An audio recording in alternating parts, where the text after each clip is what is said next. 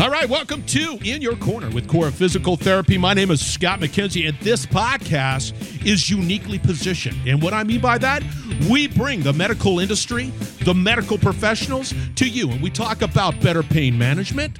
We talk about rehab after surgery. We talk about improved mobility. And we talk about preventative care. And you know what else? We talk about so much more on this particular podcast. Now, thank you for joining this podcast. So let's get on with the interview. All right, welcome to In Your Corner with Core Physical Therapy. Once again, go out to corephysicaltherapy.com. You got to find out more. That's got to be your first stop. It's a great location, it's a great website to start your journey on better health. They don't have the answers. Somebody at Core Physical Therapy does. Go to corephysicaltherapy.com. All right. This episode of In Your Corner, we're going to be talking about robotic. And you guys jump in if I mispronounce anything. Don't I'm not I'm you know I'm not too proud about that. Robotic total hip arthroplasty. That's what we're talking about on this conversation. Is that correct? And we've got what what what Dr. Tim? You just sort of said it gave that sort of oh, maybe sort of semi close. You nailed it. yeah. All right. And we have a great uh, definitely a great panel. Of course, you know Dr. Rick. And then we have a gentleman by the name of uh, Levi uh, Widener. Did I get that right? You did. Oh, see, okay. I got Russell Carr. And then we've got Dr. Tim McGarry. Absolutely incredible panel. So before we get into this conversation and I hand it over to Dr. Rick, we just got to sort of find out who you guys are. And starting with you, Dr. Tim, give us a little background on who you are. All righty, great. Uh, first, all, was good to be here with you guys. Uh, my name is Dr. Tim McGarry. I'm an orthopedic surgeon. I practice uh, in Bristol, Virginia, not Bristol, Connecticut, or Bristol, Tennessee. I went right there, man. I was ESPN in it. I've been uh, I've been in practice uh, now in private practice going on my 31st year. I grew up in Roanoke, Virginia, so I'm a Virginia boy. Uh, then uh, subsequently went to uh, college at Hampden-Sydney College in Virginia, med school at UVA, and did my orthopedic training down in Wake Forest. And so, a pleasure being with you guys, and looking forward to spreading a little love about robotic total hips. So I got to ask the question: uh, Who are you? You know, who are you aligned with? Is it uh, uh, which university are you aligned with? Like I watch football and I'm uh, cheering for them. Who do you? Who do you? Well, I've got the.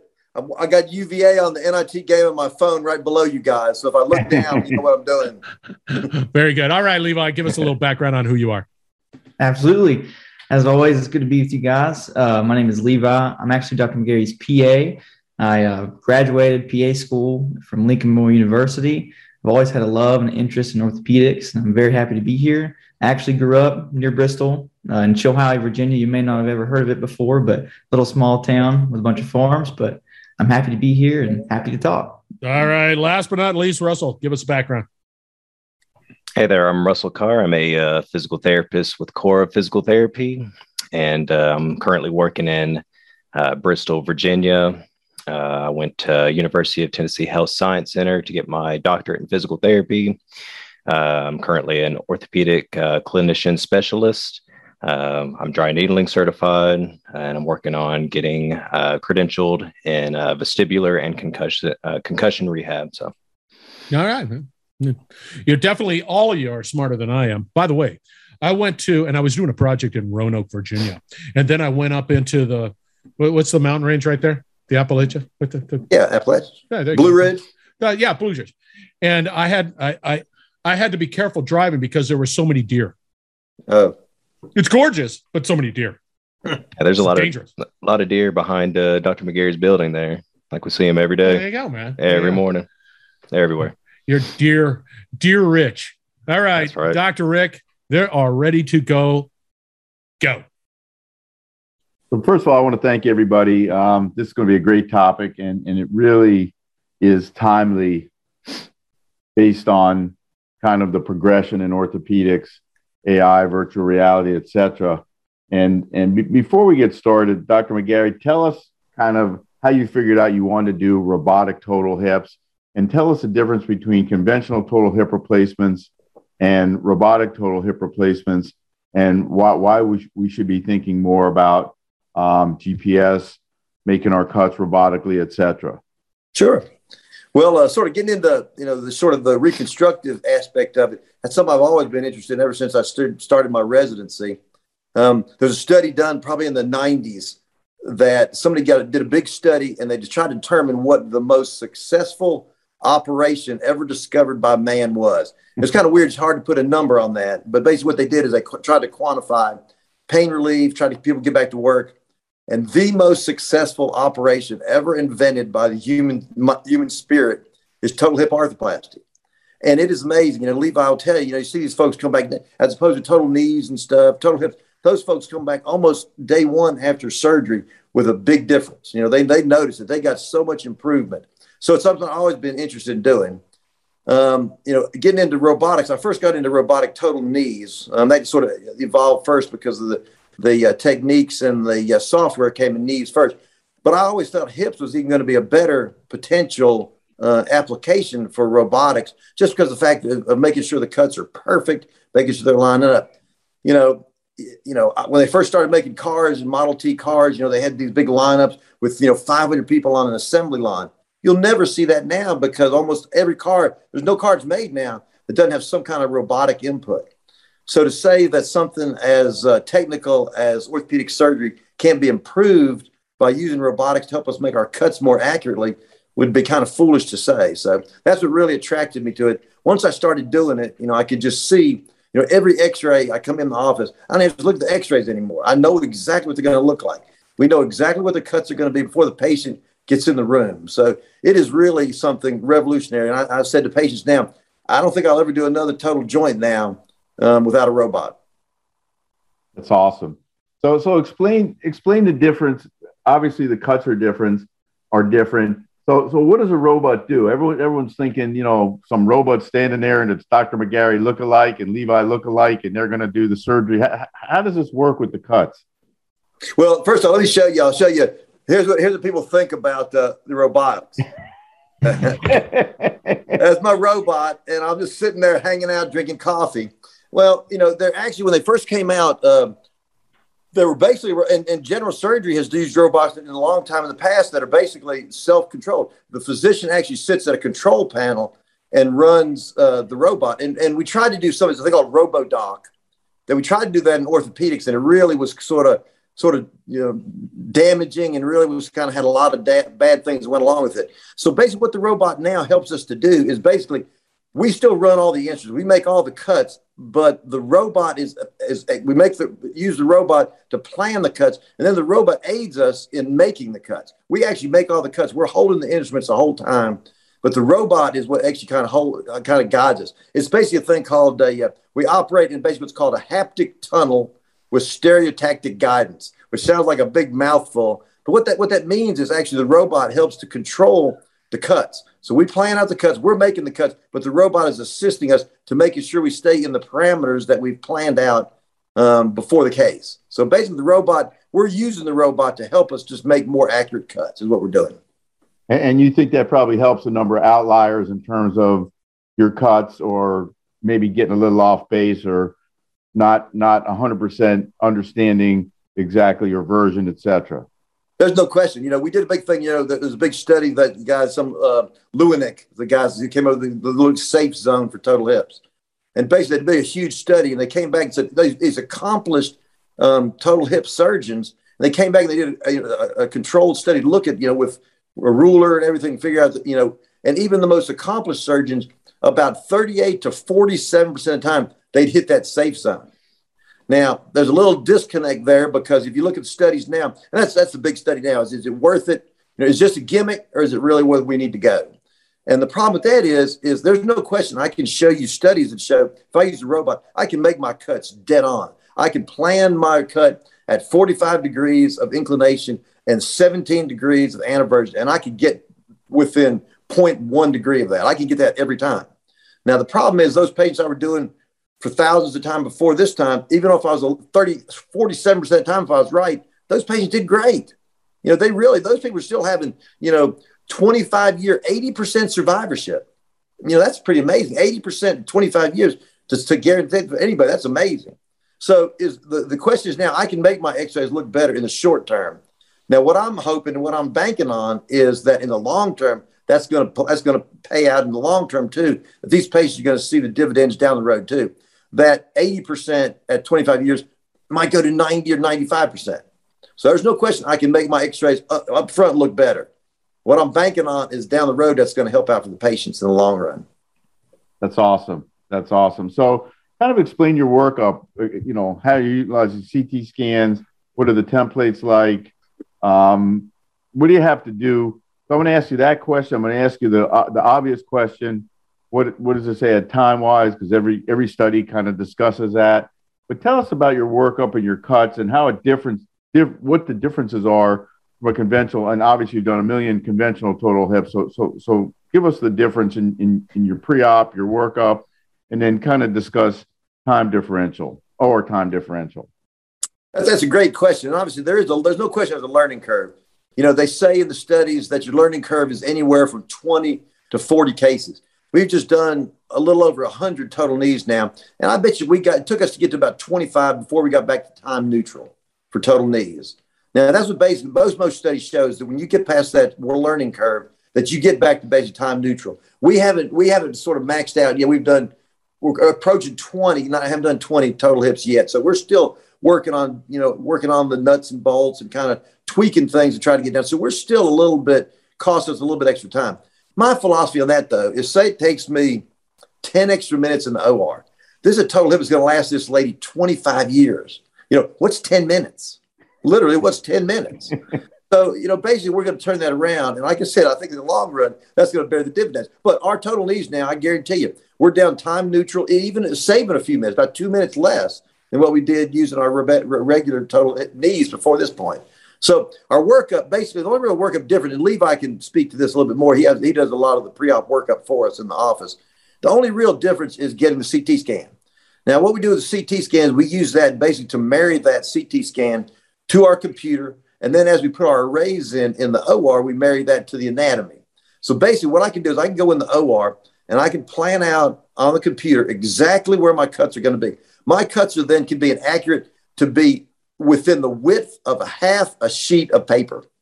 That's how accurate I can make my cuts after I put them in the in the in the computer before the patient is even on the table. So that that the biggest thing is getting the CT scan, be able to use that to marry that with the uh, with the computer in the OR. Now I have had a little kickback recently with insurance companies paying for the CT scan the knees have gotten to the point now it's more routine that they'll pay for it. But I've gotten some blowback recently with insurance companies saying, no, listen, you know, you don't need a CT scan. I said, well, I'm gonna do a robot. I do need a CT scan. So it just takes a little extra time. Hopefully that'll work its way out too. Um, but like I said, as far as time in the OR, there's no question that uh, it does up front. There's a learning curve. There is. It's like anything when you're doing surgery. You learn a new technique, it's going to take a little bit extra time. In my mind, again, I just think that the benefits down the road far outweigh the hassles of doing it. And to be honest with you, it's a lot of fun.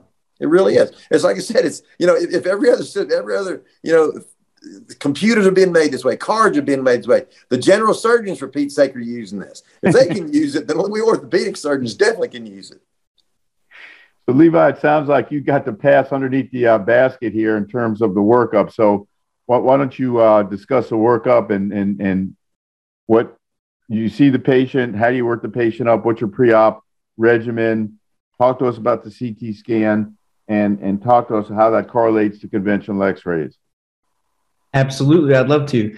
So I'm going to take a step back. Know, before you know we make the decision to go on for a patient to have a total hip replacement. Um, generally, before we you know get to that discussion, we've tried you know the other conservative managements at that point. You know, a patient comes in, they're generally having some hip pain in the groin area know, we shoot an x-ray we can see that they have some decreased joint space maybe even some bone spurs we try some other routes first. Generally what we'll try you know we'll try um, oral anti-inflammatories. We can try some physical therapy and sometimes we can even try some topical anti-inflammatories and then we leading up to an intra-articular steroid injection. Generally when we move to the decision to do the, you know, the hip replacement patients have tried all of these conservative treatments and have, have failed them. They're still having the pain, they're still having the groin pain and limited hip range of motion. Once we get to that point, that's kind of where our pre-op workup begins. You know, we make the decision, the, paint, the patient's ready to explore undergoing a total hip replacement. That's when we start the workup. So workup, you know, we've already had usually X-rays in office, but from then on, we usually get blood work, you know, just to make sure that everything looks good there. Sometimes we'll do an EKG, and it, it's really patient specific on the other things. Like if a patient has kidney issues, we'll get in contact with their kidney doctor to kind of correlate that. But like Dr. McGarry said, the big biggest difference with the robotic side of things is we've added the CT scan. And for those out there who are kind of unfamiliar with what a CT scan is, it's like a little bit higher dose of an x-ray and it really does a good job at showing the bony structures and really mapping out actual hip joint.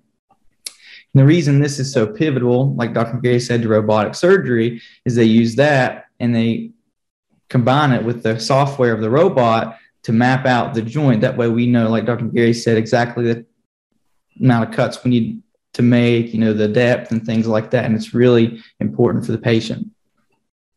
So, so when you're doing your three, when you kind of explain an X-ray is kind of a two-dimensional picture, and kind of explain how the CT scan really gives you that third dimension, and you can really see, you know, not only AP in a lateral or an oblique or whatever, but you but you certainly can bring into into the picture the 3D component of what the actual uh, cut on the on on the neck of the femur looks like. So so kind of explain the, the difference in the CT just just a little bit.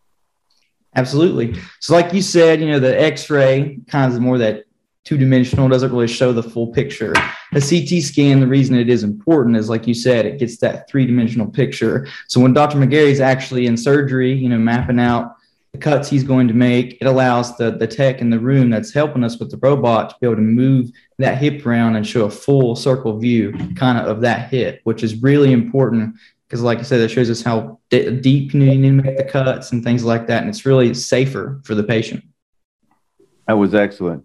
So, Russ, uh, Russ, I'm going to bring you in here for just a minute. So, Dr. McGarry sees Mrs. Jones, and she's in for her first visit. She has a little bit of got some groin pain, some stiffness in her hip, trouble walking on up steps. Says when she sits for a while, her hip gets stiff, and he sends her over for a little bit of physical therapy. Walk us through physical, non-surgical physical therapy for somebody with mild to moderate degenerative arthritis of the hip. Kind of, what do you tell them? What's your regimen? Home program? Kind of give us a whole story. Sure, you got it. Um, so with the you know PT evaluation for mild to moderate uh, degeneration of the hip joint. Uh, so you know, first thing we do is we we want to get some baseline measurements, uh, so we can you know later on uh, compare um, you know um, how her range of motion and strength may develop over time. Um, we work on uh, trying to increase uh, uh, space between that joint by doing some joint mobilizations and tolerating certain movements, and uh, and so we go for that conservative treatment. Uh, teach her how to you know manage pain and inflammation, and that's the conservative route. Uh, and we maybe do that for about four to six weeks. And if there's you know no response to that, uh, then you know we have her uh, follow up with uh, uh, the orthopedic surgeon. So that's excellent. So, Dr. McGarry, explain your, you know, the, the I don't do totals. I'm a sports guy, but the question that's always asked is the same. You know, what's the, how big is the incision? How long do you expect the total joint to last? Uh, where is the incision, etc. So, talk to about talk to us about your approach, the anterior approach, the. What's your approach? How big is the incision? And and you talked about 25 years. Um, kind of tell us about what our expectations in the future are in terms of longevity of a total hip and where they fail. They fail on the femoral side, the acetabular side, etc. Okay, great. Um, well, as far as incisions go, uh, that's always a big thing. You know, it used to be, you know, basically I trained doing posterior approaches. I went when the wave came about big, big time anterior approaches. I went over and did a couple hundred total hips with the anterior approach and you know, basically it was all right. But if I had to go back and revise the hip, it was very difficult to revise through the anterior incision. So basically, you know, one of the reasons that we went to anterior was basically for, for one thing, people said it was a little bit less muscle sparing, so you had less pain. I don't really see that. I think that uh, even the posterior approach now, the relatively mo- smaller incisions, mini incisions, the, the, the pain is much improved. So I don't think that's a big deal. Obviously, one of the things we used to tout for the anterior approach was that it was decreased risk of dislocation. Well, my point is now, if I can get that component, the femoral and acetabular components, in I, in exactly the right position, well, then I, right off the bat, it's well positioned, so I'm going to decrease the rate of, of dislocation. So basically, I use still a posterior approach. My response, everybody says the same thing. You know, how big's my incision? And my stock answer is, if you wear a size small jacket, you get a size small incision. You wear a size the two XL, you get a size two XL incision. It just depends. Like I said, my, my point is you got to make the decision to get the job done. At the end of the day, I can hide it in your bikini line if you want to.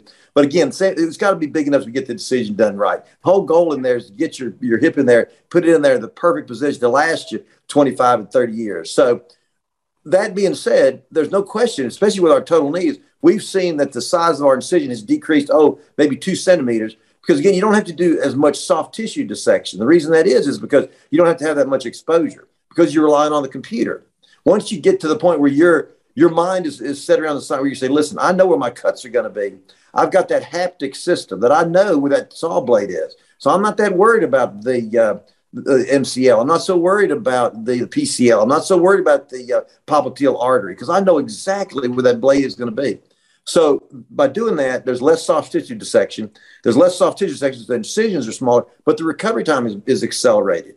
There's less soft tissue dissection, so people are bouncing back quicker.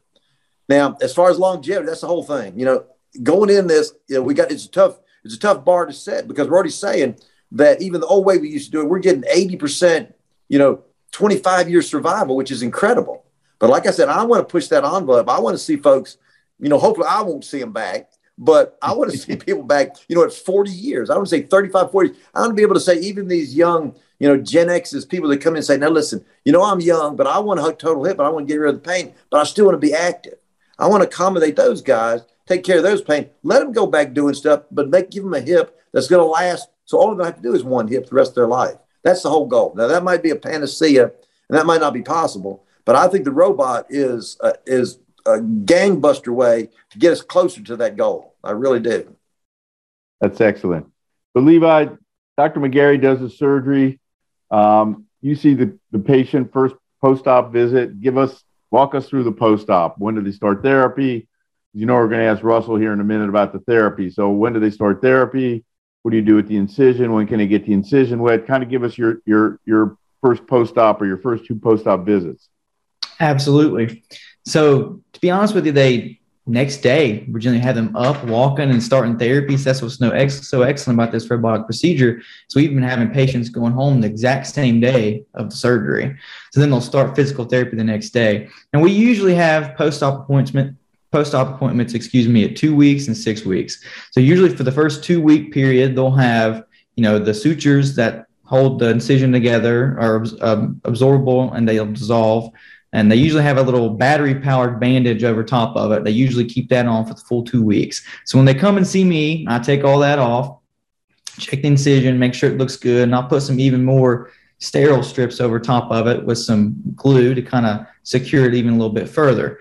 Um, at that point, we generally we generally don't have let our patients shower uh, until they come back to see me. So for about two weeks, just to because they have that bandage over top of it anyway, just keep it clean and dry. But generally at that point, I'll have patients go ahead and start showering, just no baths because I just don't want it submerged underwater for a long period of time. It just increases the risk of, of infection. But generally, when I see them back at two weeks, they've already started therapy. They're already up walking. Generally, another thing I can add of the pre-op uh, stuff that we do, you know, if we go ahead and get patients situated with assisted walking assisted devices such as a cane or walker if they need so. Um, but usually when I see them back at two weeks, they're walking great. And I, most patients I've seen back, if not all, are saying they their pain is tremendously increased. So at that two week appointment, you know, we put those strips over, they can start getting the incision a little bit more like wetter. And we continue therapy. I'll usually see him back in about, we usually continue therapy for another four, six to even eight weeks. And when I see him back at six weeks, most, if not all of my patients are feeling, feeling great and feeling like they're walking a couple years, 10, 15 years ago. That's awesome. So here's a million dollar question you always get asked when can they drive? God, that's a good question. I get it asked all the time. and I always say same answer. Depends on which leg. generally, if, if, it's, if it's that right, if it's that right hip, you know, we generally like to. I always err on the conservative side, have them wait about you know four to six weeks, you know, just to be safe. You know, you never know. Generally, I always tell everybody, I know you're the safe driver, but you got to watch out for other people in front of you.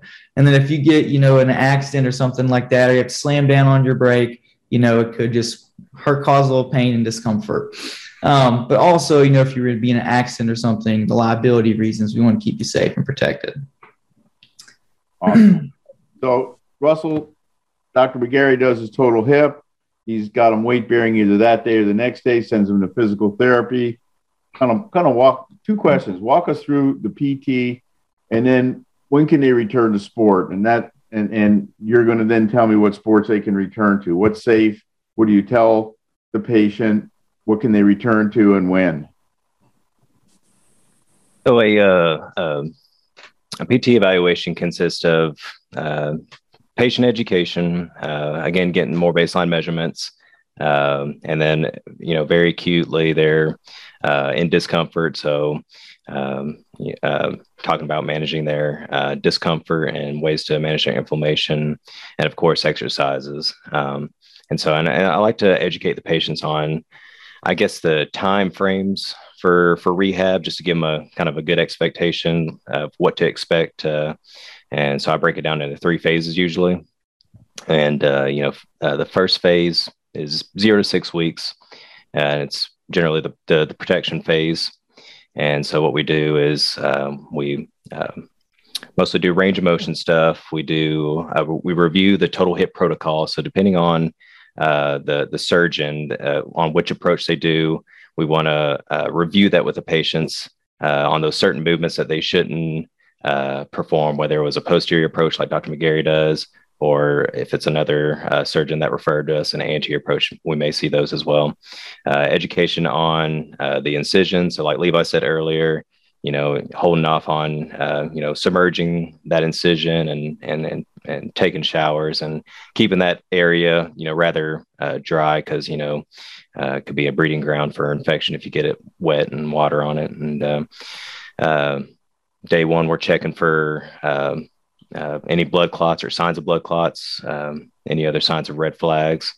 Um, and then performing exercises and sending them home with an HEP. So that's uh, that's uh, day one, and and then talking about you know the next phase, phase two, uh, and that would be considered the I guess strengthening phase, and uh, so that can be between you know week six and twelve weeks.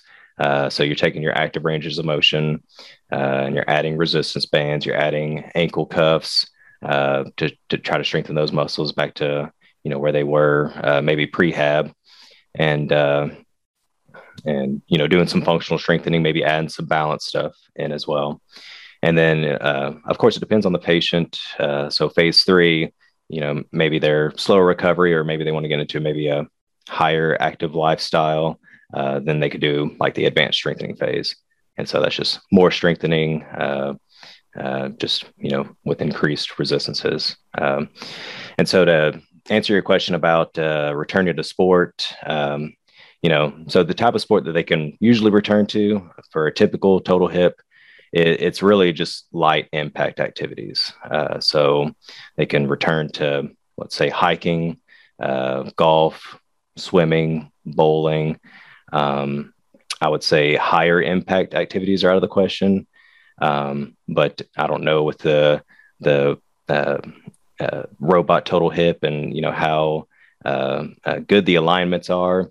I don't know if those may be out of the question anymore. I'm not sure. We need to see more of those before we can make a determination on that. But yeah, like higher impact stuff like, you know, football, basketball, volleyball, uh, heavy lifting.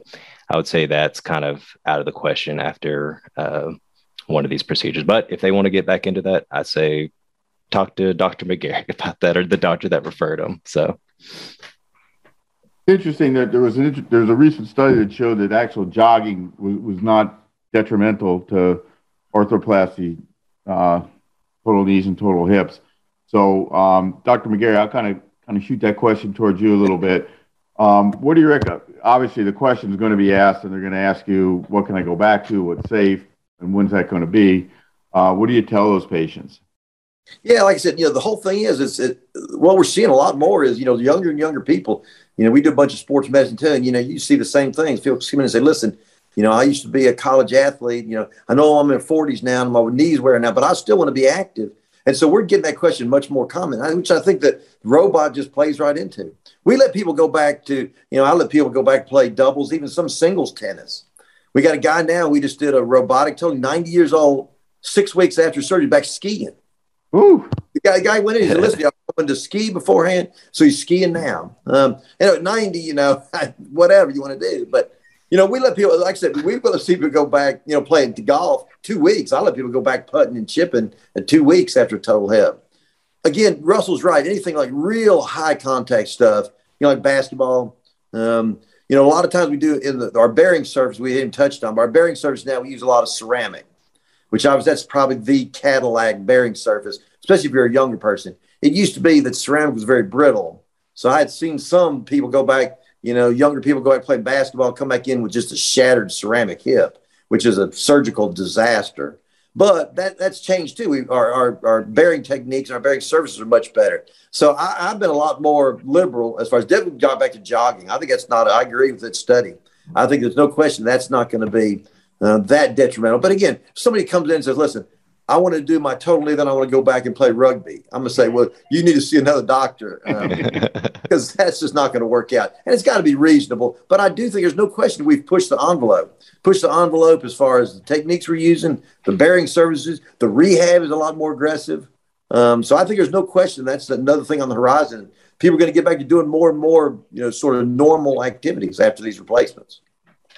And another question I get asked, and you probably get asked as well, is, "Hey, can you do both my hips at the same time, or in one one surgical procedure?" And what do you tell those folks? Yeah, we used to do uh, frequently. Used to do simultaneous bilateral total knees, but to be honest with you, I've never done simultaneous total hips. The problem with that is just the positioning. You know, you have to flip somebody over onto the freely operated hip. So to be honest with you, that's almost out of the question. The only time I would ever think about doing simultaneous or near simultaneous bilateral total hips is if somebody was just basically too sick to undergo two anesthetics, which begs the question if they're that sick, are they really good candidate for having bilateral simultaneous total hips? So, and that's pretty much out of the question. Total knees, you know, it's marginal. Total hips, almost out of the question. And, and in, in terms of the ro- robotics and where the technology is going, what about revisions? I mean, is this going to help us on revisions? Is this going to make our cuts better. Once we determine why something's loosened um, how can we use a computer i.e the robot ct scans and really the pre-op to help plan out uh, revision arthroplasty? Oh i think that's, that's a great question and that's a great field. We've you know um, total knees are not approved for revisions. Now we've probably right. about 10 revisions now with the robot. Sort of off label there's no question you know, if I'm going in, I got somebody who's got, you know, who's got a total hip in there, has been in there 25 years. They come in with a big old osteolysis in their acetabulum. Well, that's that's the key as far as I'm concerned. If I can get a CT scan beforehand, figure out where my good areas of bone are preoperatively. When I take things, that's the problem with when you take the components out, then that kind of messes up your anatomy. But basically, if I can go in there and I can plan provisionally where I can grab good bone, not only on the acetabular side, but also on the femoral side, I think there's no question that once that software comes down, that's going to be a boom. So I think there's a big, big demand for that for both knees and hips. And, and, and that, that's and that really is excellent because I think that's you know that's kind of kind of the boogeyman for every total joint guy is these terrible revisions, and I think you're 100 percent right. Um, in terms of uh, other than post-op instability precautions, you know, posterior instability precautions, etc., anterior instability precautions for anterior approaches. What other complications you see after robotic hip? I mean, is, is there anything that comes to mind that you'd be worried about, or maybe different than a conventional total hip? And and on the same side, what are we preventing by doing it robotically, other than making the hip more stable? Yeah, the, um, as far as complications that are sort of exclusive to total, you know, we do have to make for total I haven't worked out eventually. I've worked out my total knees now. We're all through one same incision. I've worked out my arrays and got some special stuff through the companies now that I've worked out my arrays. So it's exact same incision. Now for the femur, I still haven't worked that out yet. And so we do have to make a separate small incision up over the iliac crest to put our arrays. So that does require an extra small extra incision. Now, knock on wood, that hasn't been a big issue to date.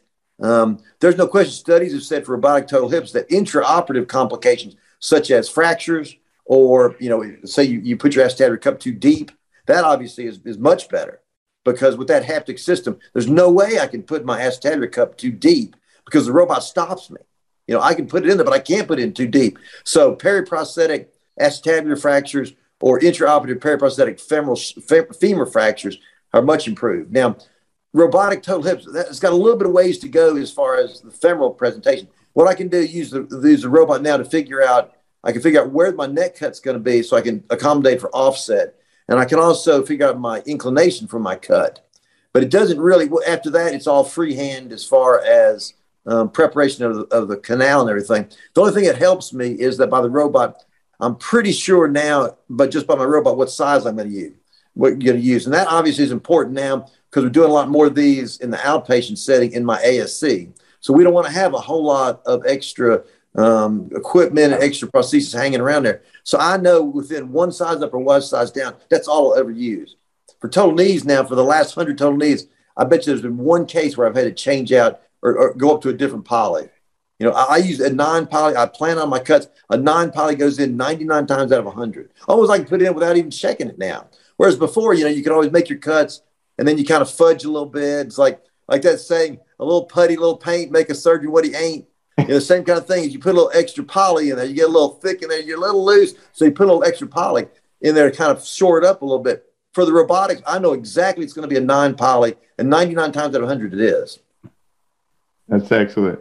So, so talk to me a little bit about where this is going. I mean, are, there other techniques, ACLs? What, what, where, where is robotics going? Where is GPS analysis going? 3D, uh, CT scans pre-op. What, where's the technology going? Well, I think from a sports medicine, but there's no question. I think ACLs are right for that. You know, if we can, there's always going back. You know, whether one single bundle, double bundle. You know, what's what's the best way to do it? Same kind of thing. If I can plan out preoperatively exactly where my ACL should be, and I can figure out exactly where my femoral tunnel is going to be, where my tibial tunnel is going to be, my graft length. You know, same kind of thing. I can make, go and make those preparations, knowing before I operate on the patient exactly what I'm going to make them. I'm starting working with some of the companies now working on uh, robotic stuff for total shoulders, which I think is going to be a boon also. If I can go in there and you know make my preparations, make my humeral preparations, make my glenoid preparations, again the same kind of thing based on a haptic system, that's going to be a next generation for that too. And then I still think there's no question in that uh, we need to work out a few little more of the bugs on sort of basic total hips, which will come. You know, like anything, the more you use it, the more it's going to come. But I do still think we touched on before the revision field is going to be a big thing. It really is. I think that's going to be a boon on the horizon where we go in there instead of going in there and sort of thrashing around, and getting in there not having enough bone. And then what do you do intraoperatively? We're going to know what the bone status is going to be so we can accommodate that beforehand. So that's going to be a big field. I really do. But sports medicine field, yeah, I think there's no question.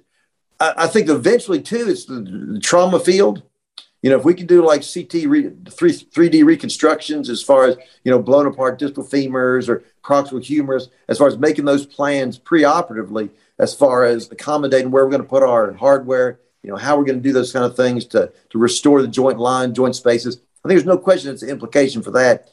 The only problem with that is it's, you know, obviously you can't, I mean, no, no chance to get preoperative CT scans to be able to accommodate what you had before. So that's got some ways to go. But I think revisions, and total shoulders are definitely right around the corner. So, so, so I got to ask you this one more time. You got to give me that saying: putty in the paint and the, a little putty, little paint, make a surgeon what he ain't. It's actually I got that. From, it's a little putty, little paint makes a carpenter what he ain't. That's what it's, that's my my father used to say. But I can I can apply it to orthopedics. so let's let's go through the panel real quick, and I, I want to ask you guys the same question. Russell, what do we forget? What what should we have talked about that we didn't talk about? Um, we could talk about, uh, I guess, uh, prehab. Um, so we could do like uh, one to two visits to kind of prepare the patient on what to expect on these because they have a lot of questions on um, you know, the the robotic uh, uh, surgery, and you know they they they need some reinforcement, and and you know we need to cover things multiple times for it to kind of stick for for for folks. And so uh, prehab is uh, important in that aspect. Uh, we could review anatomy, discuss the time frames again, uh, and then we can, uh, of course, you know, stretch and and exercise. So we prepare the joints and muscles uh, to exercise before uh, they have the the their uh, surgery done. it, you know, it, usually takes about six weeks to actually develop, you know, muscle strength.